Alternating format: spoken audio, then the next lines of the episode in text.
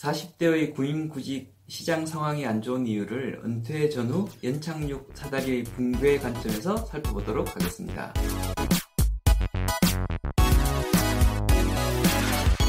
안녕하세요. 커넥팅다 TV의 장프로입니다.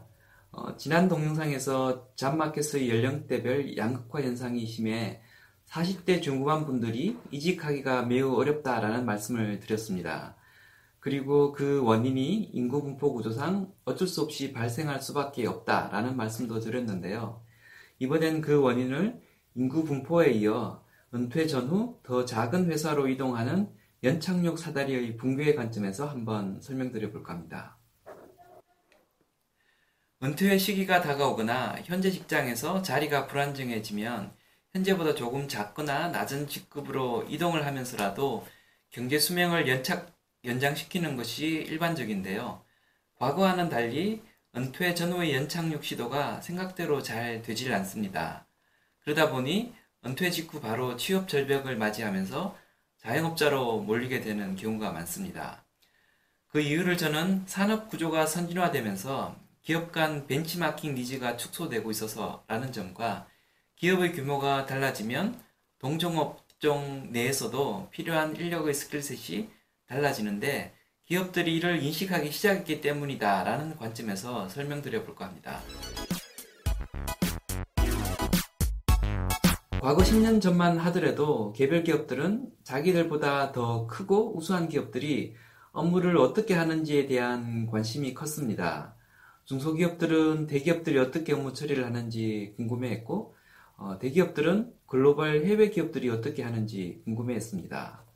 그래서 대기업들은 해외 글로벌 기업에서 근무했던 사람들을 파격적인 대우로 데리고 오려고 안간힘을 썼고, 컨설팅 회사에 큰 돈을 주면서 글로벌 베스트 프랙티스를 파악하려고 애를 썼습니다.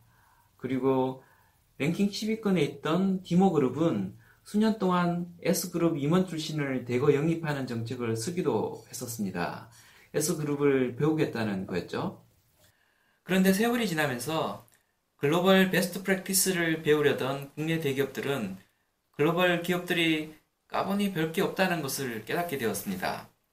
수년에 걸쳐 워낙 터프하게 내부 혁신을 하고 인프라를 업그레이드 하다 보니 오히려 뭐 내가 글로벌 best practice가 되어버린 것이죠. 그러다 보니 해외 벤치마킹의 붐이 사그라들기 시작했습니다. 중견 기업들은 중견 기업대로 정보 기술의 공유가 활발해짐에 따라 대기업의 내부 프로세스가 뭐 특별히 다르지 않다는 사실을 알게 되었습니다. 전 궁금하면 상용화된 IT 솔루션을 도입을 통해 선진화된 프로세스를 손쉽게 접할 수도 있게 되었습니다. 그러다 보니 선진 프로세스를 배운다는 이유로 많은 돈을 써가며 더 크고 선진화된 회사에 다니는 사람들을 뽑아야 할 이유가 없어지게 된 겁니다.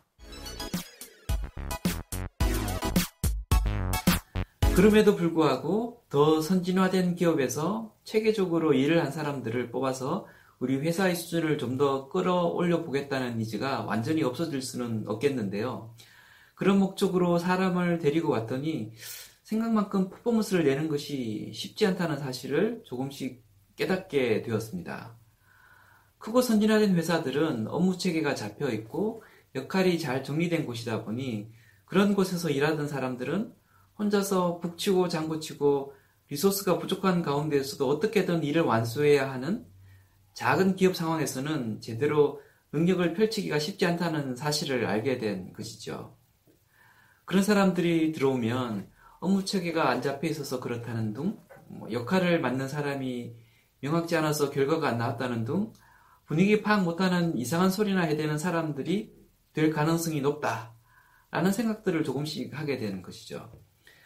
그러다 보니 이런 리스크를 안고 비싼 돈 들여 큰 회사 다니는 사람들을 데리고 오느니 그냥 내 그냥 내부 인력을 양성하는 것이 좋겠다라는 생각들을 하기 시작하게 된 겁니다.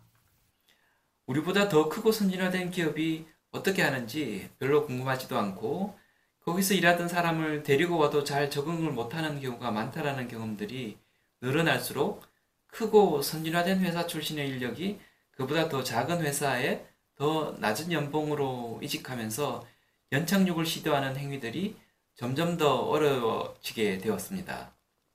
이는 인구 분포 구조상 40대 중후반 인력의 수요 대비 과다 공급 상황과 겹쳐지면서 더욱 안 좋은 상황을 만들어내고 있습니다. 경제 활동을 행복하게 지속적으로 유지하기가 쉽지 않지만 전혀 대응 방안이 없는 것은 아니겠는데요. 제가 생각하기에는 40대 초반부터 세 가지 정도의 방안을 준비해 나가면 어떨까 합니다. 어, 첫째는 진급이나 연봉 극대화 위주의 커리어 관리를 경제 수명 극대화 관점으로 전환하는 겁니다.